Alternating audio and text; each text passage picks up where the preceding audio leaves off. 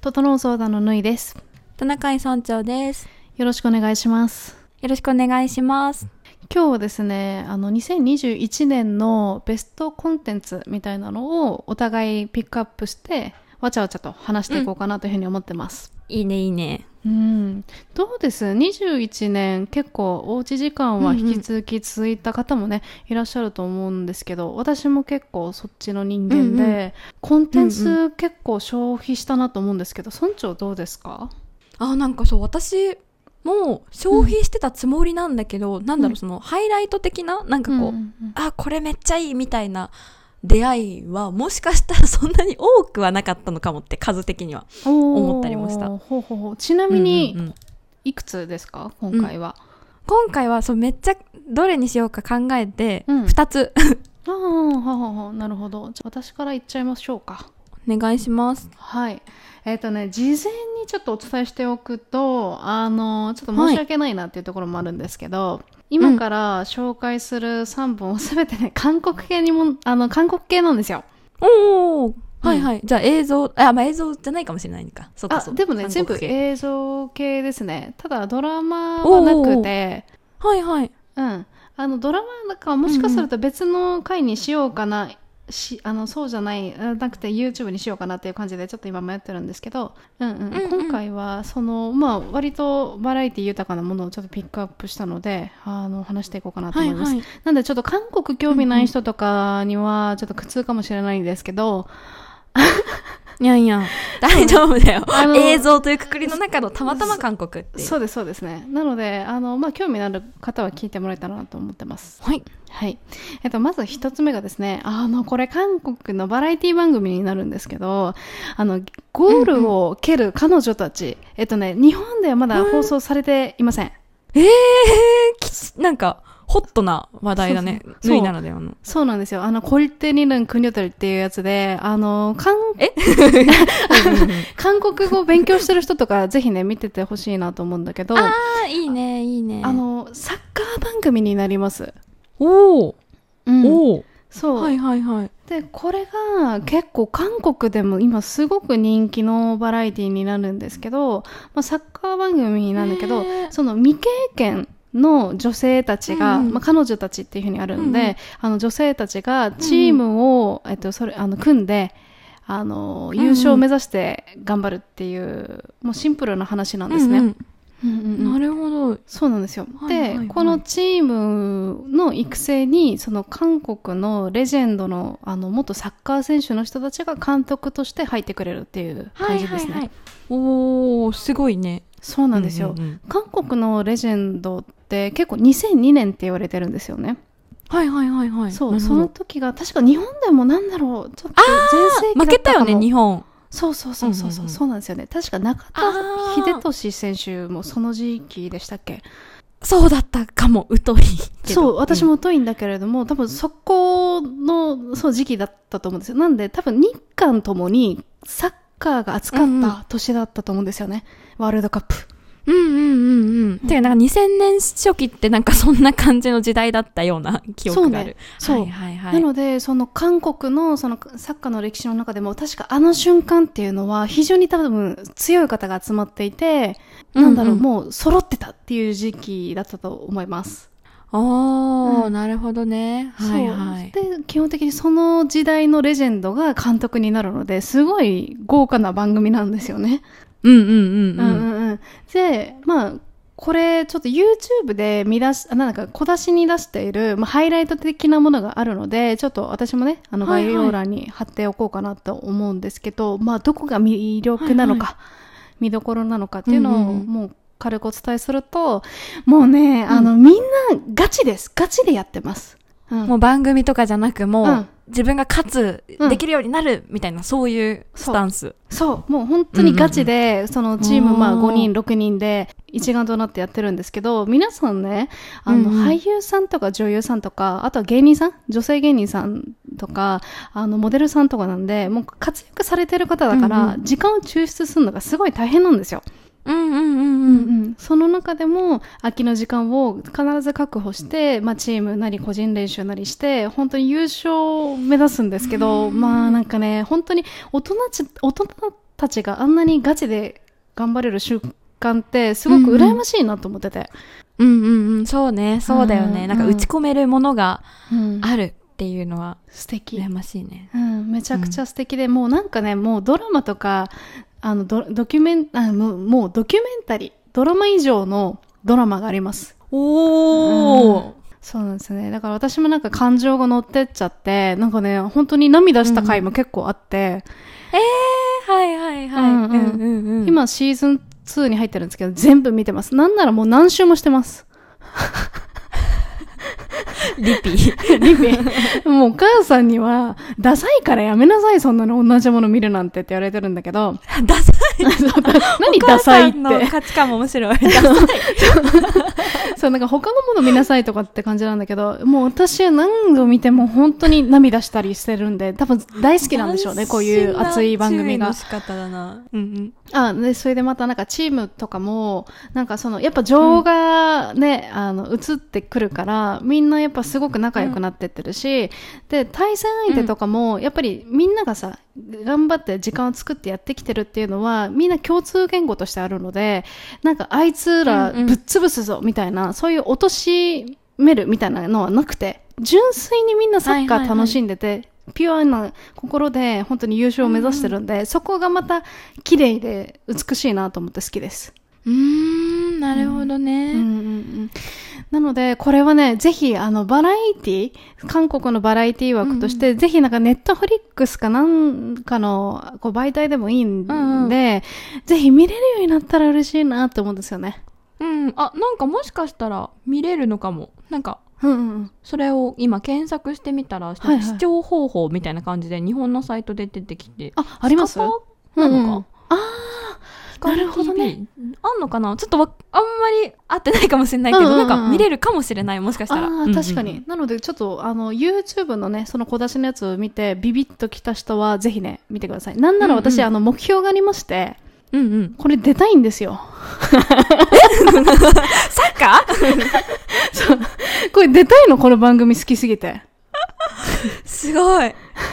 バチェラー応募するみたいな、そんな感じだね。そんな感覚でもバチェラーさ、オーディションとかがあるじゃないですか。はいはい、これ多分ないんですよ。ね、これはそうだよね。はいはい。だからちょっとこれを、私も出たい。もうね、出ようよ。なんかその日本人の方もいらっしゃるんですよ、この番組。あ、そうなんだ。そう、はいはい、藤本沙織さんっていう方が、いて、この方はね、はいはい、何経由でなんかこう参加できるようになったのかちょっとわかんないんですけど、でもエースとして活躍されてますよ。すごい。ちょっとまずはヌエがなんか韓国語でこの番組に出たいってことをさ、ちょっとハッシュタグ付きでなんかツイートに、うん、しなきゃね。目に留まらせて、制作者の。そうなんですよ。いや、出たいのよ、この番組私。だからピックアップしました。聞いてほしくて、誰かに。届いてくれなので本当にごめんなさい、こんなに尺使っちゃっていやいや熱い思いがみんなもね、伝わってきたと思います。うん、本当にこの21年のベストコンテンツ、まだまだついてるんですけど、うん、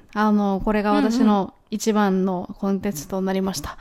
村長どうでしょうか。おー、すごい。はい、私はじゃあ2つ挙げた中の1つ目、本になるんですけど、はい、エッセイ本で、はい、星野源さんの命の車窓からっていう本、知ってる？タイトルだけ知ってます。あ、本当？そう、結構なんかブックオフとかでもパーってこう本棚さらった時に見かけることが多いから、うん、なんか見てる人が多いんじゃないかなっていう風に、はい、思うんだけど、ちょっとこの本がもしかしたら2021年読んだ本とか漫画とか、うん、そういうのひっくるめた中で、うんうん、なんだろう、一番なんか、そう、縫いみたいにこう、もう本当にこれがすごく好きっていうか、もうなんか心にフィットするような感覚でいいなっていう思う、はいはい、エッセイ本でした。はいはいはい。なんか、なんだろう、前さ、大学の時にさ、なんか縫いと、なんか飲みか食事かをしてた時に、はい、なんか縫い結構星野源さんのなんか話をしてなかったっけ？あ、星野源さん自体私すごい好きです。そうだよね、うん、そうそうしてて、うん、でなんかぬいになんか、うん、村長本とかその星野源のなんか源さんの何かこう読んでみたらみたいなことをそういえば勧められてて、うんうんうん、だなっていうのを思い出して、うん、でも私その星野源さんのそのね曲は全然嫌いじゃないんだけど、はい、恋ダンスとかドラえもんの曲とか、ね、そういうぐらいしか本当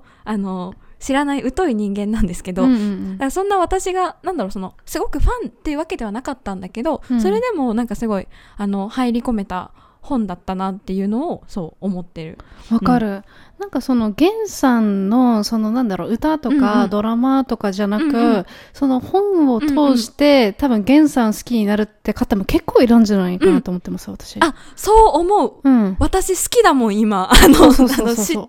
星野源さんに対するその知識というか、うん、情報量はもう極めて少ないんだけど、あ、本当にすっごく素敵な人なんだなっていうのがすごい伝わってきて、そう、もともとそうか、この本がなんか、星野源さんが雑誌で書いてたエッセイ、はいはい、毎月多分連載してたエッセイプラス書き下ろしがこう単行本化されたもので、うん、なんだろう、その、まあ、星野源さんがさ、なんかいろいろ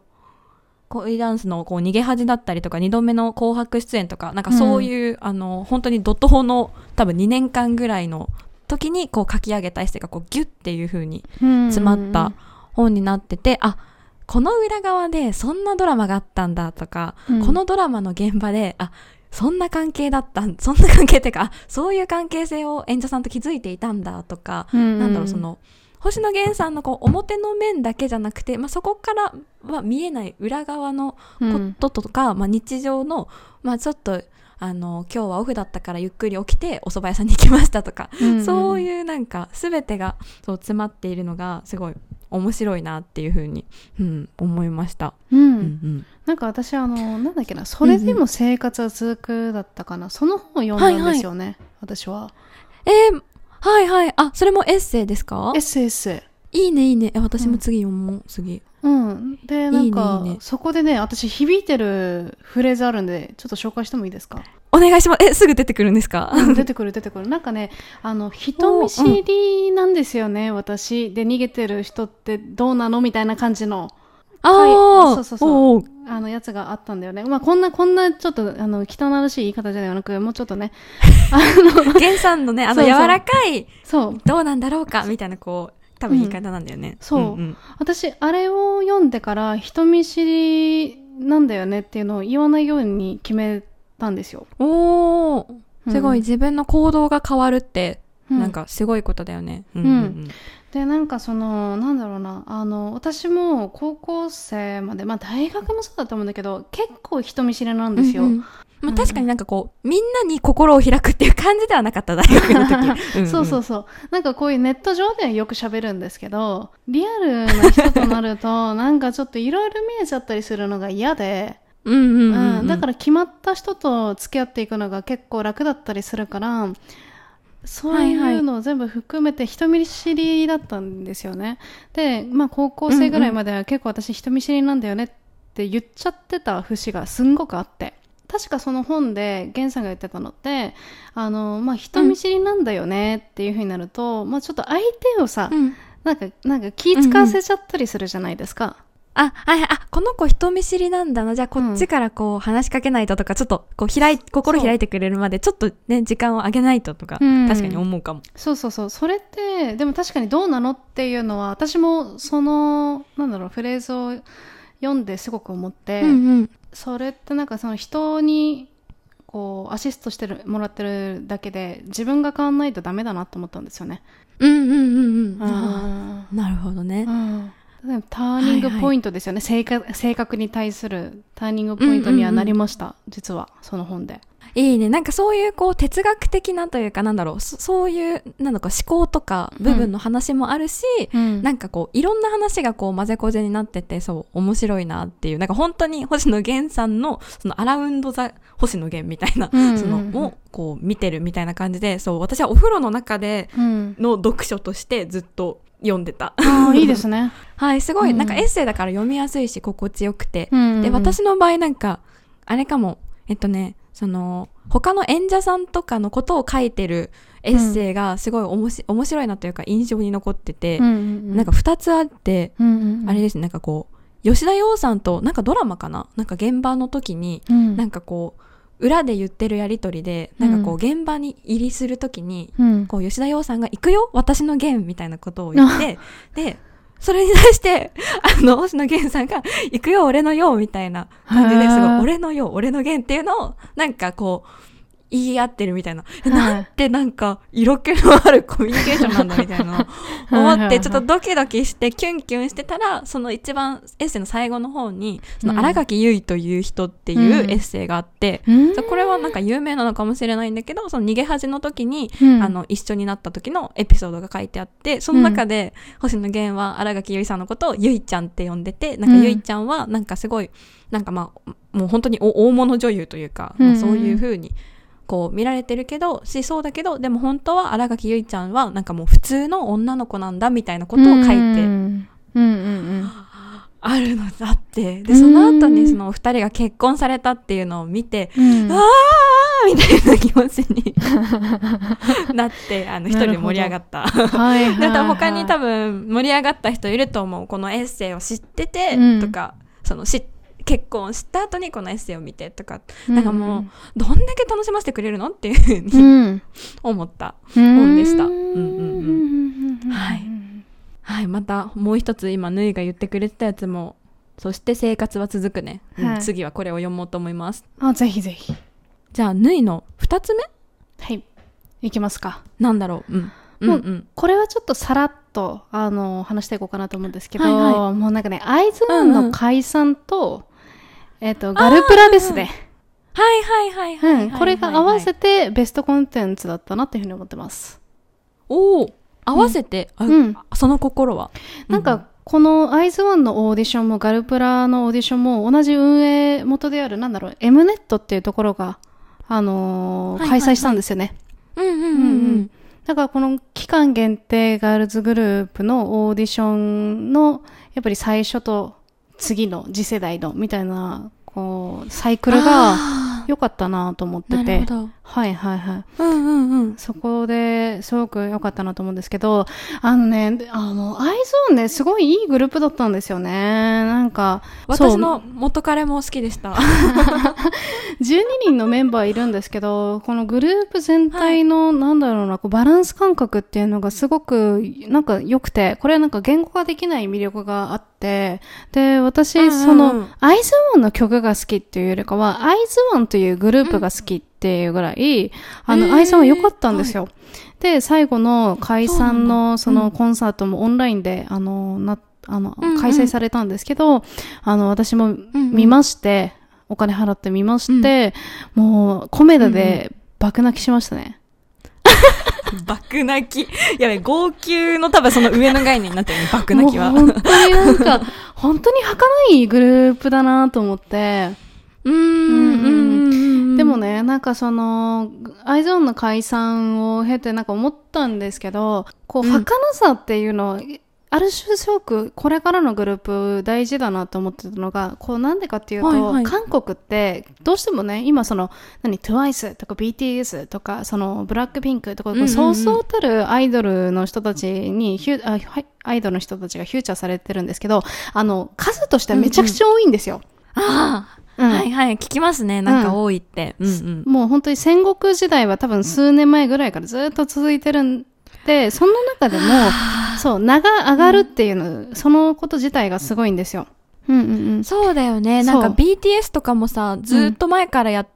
こういたグループで、今じゃこうみんな知ってるみたいになるけど、その名が上がるまでがすごくね、そうですよ、長かったって。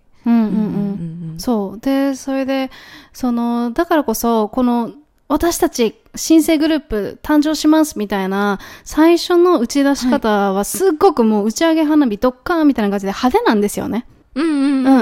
もそうだね。でも闇深いのは、その終わる時にこのグループって解散してたんだっけみたいなのがあったりするのよ、ちょくちょく。はいはい、切ないね。そう。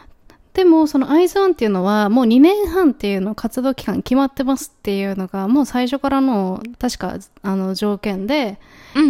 でゴリゴリみんな頑張ってきて、本当に最初と最後でこんなに変わるんだっていうのもめっちゃあって、でその最後のやっぱりそのオンラインコンサートも本当に感動したし、確かに儚いし、その活動期間として短いっていうのは悲しいことかもしれないんだけども、優秀な美を飾れるっていうのは、これ恵まれたことなのかなみたいな。ああ、そうだよね。そう、だからそのある種その儚さっていうのは悲しいかもしれないけれども、最後その美しい姿を見せるためには大事だったりするのかな、うんうん、特にこの戦国時代だからね、うん、っていうふうに思って思ってました。でもうガルプロは、うんうん、まあ、前にねそのガルプロの魅力みたいなのもちょっとラジオにしているんで、そこのね回とかを聞いてもらえたら嬉しいなと思うんですけど、うん、ガルプロも本当に、うんうん、今回から初めて日中韓合同の、はいはいはい、そうそうそうオーディションだったので、ここはすごく新しい時代を感じたし、うん、これから全世界の子たちがK-POP アイドルを目指すっていう道が増えていくんじゃないかなっていうふうに思っていて、はいはいはいはい、あ、それのそうだね、そうそうそう突破口としてすごく良かったのかなっていうふうに思いました。おー、うんいいね、ベストコンテンツです。これ本当に感動しました、はいはい、もうオーディションはやっぱりすごい私すっごい好きなんで、うんうん、そうそうこれは本当に両方楽しませてもらえたなっていう感じはします。そうだね、その、うん、アイズワンとガルプラ合わせてこう一つとして捉えるというか、それが、うん、すごい本当に好きなんだなっていうのがそうなんですよね、分かる。終わりと始まりみたいな感じですかね、うん、うんうんうん。2つ目か、次村長の2つ目、あ、そう、はい、はい、2つ目です、はい、で2つ目は、あれです、まあ、映像というか、まあ、バラエティ番組になるんですけど、はいはい、これはヌイも大好きな、グータンヌーボヌーボをあげました、はいはい、いやもうこれは別に何にもなんだろう、こうずっとやってきてるものだから、はいはい、なんだろう、この今年間、うん、ないと思うんですけど、うん、私ずっとそのグータンヌーボってさ、みんな多分名前は絶対聞いたことあるじゃん、うん、だけど意外とさ、それ全部見てるとか見るってる人ってそんなにもしかしたらいなくはないけど、はいはい、なんか聞いてない人もいるんだなって思って、私もそっち側だったの、うん、グータンヌーボというものがあるらしいけど、うん、らしいみたいなで止まってたところから、うんまあ、たまたまその、おうちプロジェクターでポッピンアラジンを買って、うん、でちょっとまあそのお仕事のその転職に次の間の期間でちょっと時間があったりした時に、うん、ちょっとこう、はい、もう本当にもうだから今年の下半期ほぼ毎日見てたと言っても過言ではないはいはいはいあれですね、見始めてました。そうだから一応グータンヌーボヌーボもしかしたら知らない人もいるかもしれないから、まあ、ちょっと簡単に説明すると、うんまあ、公開放送形式の、まあ、トークバラエティ番組っていう風に公式サイトには、うんまあ、書いてあったんだけど、あれだよね、毎回番組の MC が、まあ、スタジオに今4人いるんですけど、うんまあ、毎回その MC の1人が、まあ、どっかのその、まあ、おしゃれなレストランとかに出向いて、うんうん、ゲストの人たちと、まあ、恋バナだったりその仕事の話だったりっていう、うんまあ、いろんなこう話をしていくっていう、あれこれこう話していく番組に、うんうんはい、なってて、だからなんだろう、なんか結構さドラマとかもさ映画とかも好きなんだけど、なんかずっとこう集中して見てないとこういけないというか、入り込みたいからこう思うけど、なんかそれよりかもっとこうフラットにこう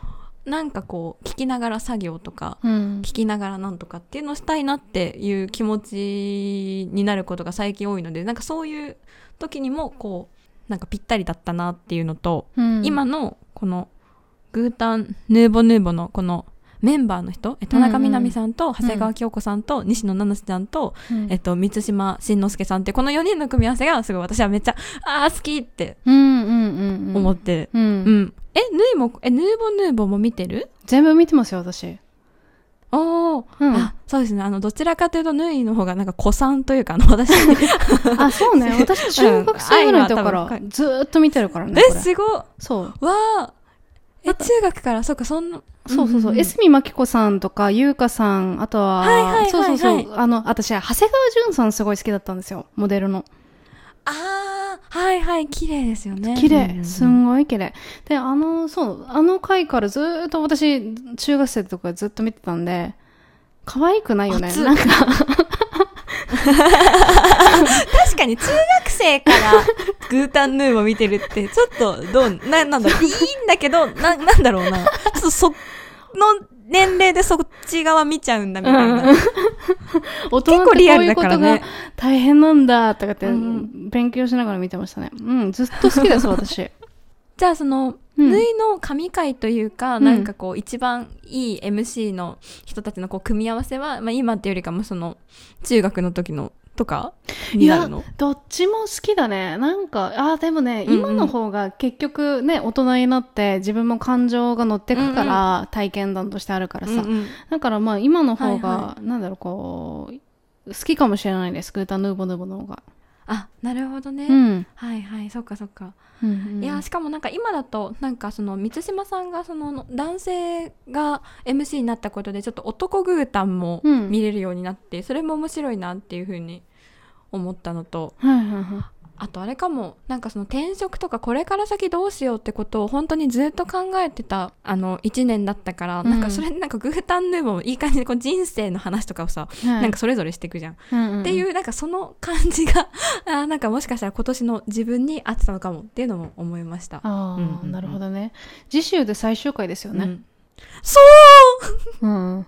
悲しい。そうね。だいたいそう、なんか私ハマるのとか気づくの遅いんで、やっとハマったって思ったら、うん、あもう解散ですとか中止ですみたいな、マジかよみたいな、遅いんだよね。はい。そうね。コロナの関係もあるのかね。難しいのかもしれないね。あ確かにそうだよね。収録もね気使うし、そうね。また再開してほしい、うん。はい、そんな感じです。これは。はいじゃあ最後私ですかね。3つ目いっちゃいますね。はい、3つ目。はい。うん、ホン・サンス監督の映画作品がすごい良かったです。ホン・サンス監督の映画作品。はいはい、ホン・サンス。私今回初めて逃げた女っていう映画を見たんですね。あ、うんうんうんうん、この映画を通してその主演のキム・ミニさんっていう方とホン・サンス監督を知ったんですけど、これね癖になる、うんうん、この作品。これねツイッターに上げてたよね。上げました、うんうんうん、もうね、あ、はいはいはいはい、逃げた女に関しては4回も見てしまったんですよ。うわー、映画館で自宅で。おー、びっくりした。映画館に4回は映画館でその地元のね、あ、地元でもないんだけど、その小さめの映画館で上映されてたんですけど、うんうん、何これつまんなそうと思ってちょっとむしっちゃったんだよね後悔してますはいはいはい。映画で噛んで見ればよかったと。見ればよかったで、ちょっと逃げた女はちょっと後で話すとしてホン・サンス監督のちょっと特徴みたいなの軽くお話をしていくと、もうね、うんうん、日常を淡々と描いた作品だけです。へえ。うんうん。これね、割とその日本色がすごく強いという印象を受けたんだけど、なんだろう、日本の作品あんまり見ないけど、今年見たやつで、まあ花束みたいな恋をしたとか、あとは街の上でもちょっと見たりとかしたんですけど、結構日常系を淡々と描いてるもの多いイメージあるんですよね。今泉力也さんでしたっけ？確かにそうだね。あ、そうですね、今泉さん、うんうんうんうん、なんかねその作品が好きな人はもしかするとハマるかもですって感じですね。そうなんだ、うんうん、すごい。今泉さん あれだよね、なんだっけ、愛がなんだ。あ、見ました見ました。すごいグッってなって、うんうん、すごいなんかツイッターで今年はお断りをしてしまうお声掛けの方がそのスケジュール的に多かったみたいな書いてあって、多分今結構ファンの人が増えていると思うので、うんうん、いいですねそんな人が。ほうほうほう。なんかその私日常を淡々と描いた作品、これどういうジャンルかちょっとよくわかんないんですけど、あんまりね得意じゃなかったの、うんうんうん、起伏がないような感じが。つまんねっていう映画のね、こうバンバンバンって展開がね欲しいタイプだからね。そうなんですよそう、何これつまんねって。あとなんだろうな、この日常だからこそそのリアル感はいいんだけれども、私がその作品を見るときに欲してるのって、おそらく現実逃避みたいな感じもあったりするんですよ。ああ、なるほど。そうだからその割と自分の現実世界にないようなものがあったりすると、割となんか面白いなと思うのも一瞬そのね、うんうん、日頃のストレスみたいなのが忘れる。はいはい、うんうん、だからその日常系の作品ってあまり見なかったんですけど、これを機にホン・サンス監督の作品はすごい好きだなと思ったんですよね。おー、うん、いい出会いだったね。いい出会いだった。これなんでかっていうとですね、韓国って最近ちょっと映像めちゃくちゃ力入れてるイメージあるんです、うん、私の中で。あ、でも確かにそれは私でも感じるかも。うん、うん、うんうん。カメラワーク、色味、そしてその編集とか、そういうのも、あと、うんうん、あ、金かけてるなっていうのをすごく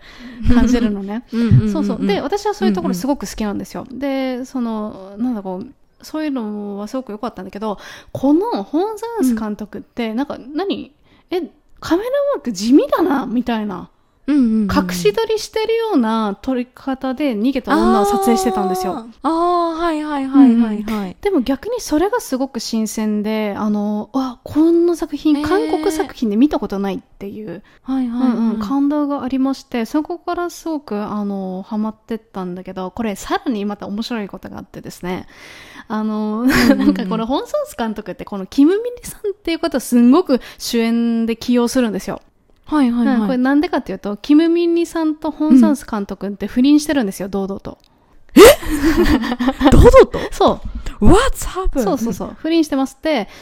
この監督さんは、ご結婚されてて、離婚訴訟とかも起こしてるんですけど、奥さん側が絶対に認めないって言って、失敗してるんですよ。離婚できてないんですよ。大変だ、なんか。でも、お互い愛してるって言って、不倫してるんですよ、ずーっと。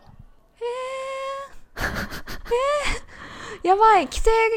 の価値観をかなり逸脱している、うん、でしょ、独特の価値観、うん、信念、行動、うん、なるほどすげえ、そうなんですよ、すごい、斬新ですねっていう、なんかよほど好きなんでしょうねこのミニさんのことを全部主演にしてしかもなんか自分たちのストーリーなんじゃないかみたいな作品もあったりするんですよ、不倫の作品とか、はいは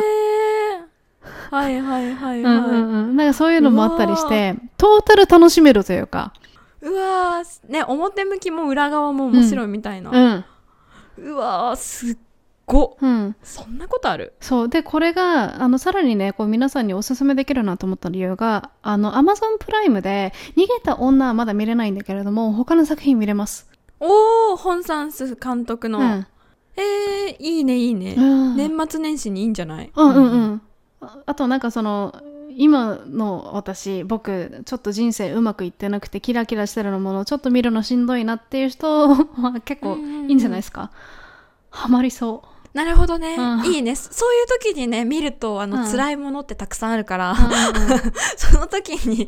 そうそうそう見れるものはいいね。そうなんですよ。これ、ね、全部斬新で、こうカメラワークもその2人の関係性も、あと1人の女優さんも何度も起用するところも、こんななんか地味なはい、はい、映像の中の映像の裏側にはこんなドロドロしたものがいっぱい散りばめられてるんだと思うとびっくりしちゃいますよね。ドロドロか、いいね、うん、いいね。でここでおすすめ作品が出てくるんですけど。はいはい、うん、逃げた女っていうのが、私がドハマりしてて、これ本当にこれすごい好きなんだけど、ストーリーもすんごくシンプルなんですよ、うん、なんか、うんうん、この主演の人が旦那さんとご結婚して5年間ぐらいずっと2人で行って、なんだろうな、うんうん、女性1人でどっか1人で出かけるみたいなことを今までなかった女性なのね、うんうんうんうん、ただ旦那さんが出張するってなって、一人の時間ができて、せっかくだったらなんか先輩とか友達に会いに行こうかなっていうストーリーなんですよ。はいはいはい、うん、で映画の中でこう3人の女性に会うんだけれども、なんかその会話の中で女性のこう心情っていうのがなんか切り替わっていくというか、このままでいいんだろうかとか、うんうんうんうん、あとなんか私の常識が実は世間の常識じゃなかったんだなとか、そういうのって人間結構あったりすると思うんですよ。そうだね、うんうんうん、そのたわいのない会話からこの女性がこう変わっていく。でもそのストーリーとしてはめっちゃ変わるわけでもないし、でも最後の最後で、うんうん、なんかちょっと女性の最後のこうなんかよくわかんない決心みたいなものも見えたりして、うんうん、なんかね地味なんですけど、うんうん、すっごく良くて、うんうんうんうんうん、へー、なるほどね。じゃあちょっとこう演出めいてるところっていうのは別になくて、うん、なんかその人の紡いでいく会話とか行動からなんかこういろんなものが見えてくるみたいな感じのストーリー。そうね。そうそうそう。そうそうそう。あとなんかね、女性特有のなんか同性の前でのなんかちょっと生きちゃったりする人とかいると思うんですけどそういうのもなんか心理的に出てきたりするんだけど、はいはいはい、でも恥ずかしい。そうでもその人も、うん、じゃあ実は全部うまくいってるかっていうとそうでもないっていうのもなんかね、すごいそういうのがシーンとして出てきてて、うんうんうん、面白い。あいいね。あ好きかも、うん、あ私もそういうの好きかも。村長これすごい好きだと思いますうんうん、うん、このホン・サンス監督作品、うん、なんか聞いた感じ特にその逃げた女好きそう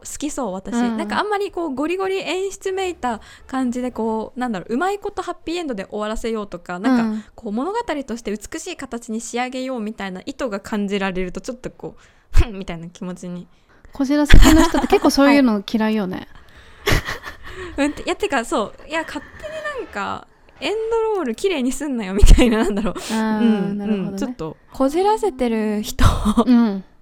はいいいね。そうね、まあ、私もこじれてるところあると思うんで、なんかなんだろう、私はこの作品に共感できるというよりかはあこんな世界あったの、うん、っていうのですごい好きになったんだよね。はいはいはい、うん、新発見的な。そうそうそう、うんうんうん、そうまさにその新発見とか発掘気質みたいなのがうんうん、ある人はハマるんじゃないかなと思います。特に韓国作品すごい好きで、そのイカゲームとかマイネームとかそういう話題のものが好きなんだけど、ちょっと疲れたなっていう人かなりいいと思います。うんうんうんうん、いいね。しかもアマプラであれ見れるんだっけ。それもいいね。はい、そうです。あとね、もう一つだけ作品ちょっと紹介したいんですけど、この海の浜辺で一人っていう作品があるんですけど、うんうん、これがなんか、うんうん、キム・ミニさんと監督の不倫騒動が起こっている中で堂々と撮影された作品らしいんですよ。いやもうほんと仕事と人生が一体にこんななってる方を私は見たことがない。そうそうそう、うんうんうん、村長そういうの好きでしょ。なんか現実世界が曖昧みたいなやつ、うん、好き。てかそういう生き方なんかここまで行くとシャーってなるけど、うん、すごいないいなってむしろ思う方。あ、うんうん、だから多分本当にこれハマる人はすごくハマるんで、ぜひね、はい、そうホン・サンス監督ぜひ見てください。おー、うん、いいね。見ます、うん、見たいです、うんうん、よかったなと思います。あとね、なんか全然変わるので一つ補足として伝えたいものがあるんですけどいいですか、最後に。はいはい。今ねパッと浮かんだんだけど、私この子に救われたなっていうのありまして、うん、シーズーのテンコです。待って何コンテンツでもなんでもない何シーズーのテンコ。シーズーワンちゃんってあ待って、なんかさリツイートかなんかしてたよねそうだよ。私テンコの動画全部いいねしてるんですよ、私。びっくり。あ、多分ぬいさんがいいねしまって上がってくるんだわきっとこの子に救われて、もうほんと最後本当にどうでもないのでちょっと締めちゃって申し訳ないんだけど、あ、どうでもないとか言っちゃった。天子はすごい好きなんだけど、コンテンツでもなんでもないんだけど、はいはい、そう、この子にすごい救われたの、うんうん、私かわいいのこれもツイッターのリンク貼っとくんで見てほしいんだけど、はいはい、私シーズってそんな好きじゃなかったんですね。うん。あ、私もすっごい響くって感じではないな。うん。トイプーとかそういうもうなんかもうそういうめっちゃ可愛いのが好きなんだけど、なんかこのテンコはシーズ界の中でも、なんだろう、気品となんだろうね、チャーミングさとなんかそういう愛くるしさっていうのがすべて、うん、相まってて、うんうん、なんかもう一目惚れ、うんうん、私。おえ待って、出会いはたまたまおで一目惚れして全いいね、うん、全いいね。もうめっちゃ可愛い。もうだから1年ずーっと私いいねしてると思いますすごい。一匹のワンちゃんが一人の人のこの1年間の疲れ、怒り、憤り、きっとそういったものをね全て癒しているということでよろしいですか。そうね、なんかそのコンテンツって言ったら微妙なんだけれども、テンコのさ、うんうん、投稿って動画ばっかなんですよ。写真がほぼなくて、はいはいはい、なんか動画っていう意味で言うとコンテンツですよねテンコもコンテンツといい意味でね、うん、捉えてるってことね、うん、もう本当に可愛い、超可愛いです。テンコと見てみようそんな感じですが、どうですか。結構ベストコンテンツ2人で振り返ってみて割と刺さったものがそれぞれあった1年ではあるのかなと思いました、怒涛のとは言えるか分かんないけど、うん、この2021年のこの2人の状況にも合ったコンテンツがはい、はい、あったのかなっていう感じ。ちょっと今天候を見てます。可愛いでしょ。あー可愛い。なんか肉肉しいでしょ。なんかちょっとなんだろう、ちょっとなんかぬいぐるみ感があるね。そうそうなの。なんかシーズーってすごい細くて痩せてるとなんかおばあちゃん感すごいんだけど、天候は肉肉しくてなんかヘルシーでなんかね好きなんですよ。なんかもちもちしてそう。そうなの。なんかトリミングとかもトリマ、はいはいはい、ヘアカットとかもこだわってそう。そうね。すごく。そうなんですよ。だからそう肉肉しくて可愛いんで、なんかこういう作品とかワンちゃんとかでもいいから、なんか誰かのね癒しになってくれたらいいなって思いました。うわーこれはみんな見た方がいいかも。うんうん、なんか刺さる。そうね。あーなんかあーみたいな気持ちになる。そうなんか21年のコンテンツなんかリスナーさんもこれすごく良かったんでおすすめですみたいなのあったら概要欄になんかお問い合わせフォーム設定してるんで、うんうん、教えてもらえたらすごく嬉しいなっていうふうに思います。こんな感じですかね今回は。確かにそうですねこんな感じですね、うん、長くなりましたが最後までお付き合いいただきましてありがとうございました。ありがとうございました、はい、良いお年を。ではまた。はい、良いお年を。またね。